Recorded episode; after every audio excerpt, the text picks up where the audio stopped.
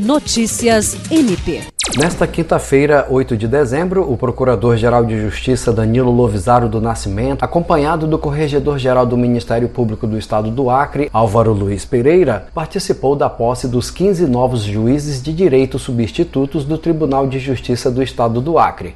A cerimônia ocorreu no plenário do Tribunal de Justiça e contou com a presença de autoridades dos poderes judiciário, executivo e legislativo, além de familiares dos empossados. Com a posse, os novos magistrados somarão com os atuais 52 juízes de direito e o Poder Judiciário acreano ficará com 78 magistrados, somando o primeiro grau de jurisdição e os 11 desembargadores que compõem atualmente o Pleno Jurisdicional. Em seu discurso, o Procurador-Geral de Justiça enalteceu o esforço realizado pelos candidatos que passaram por um concurso muito difícil e alcançaram os melhores resultados. Jean Oliveira, para a Agência de Notícias do Ministério Público do Estado do Acre.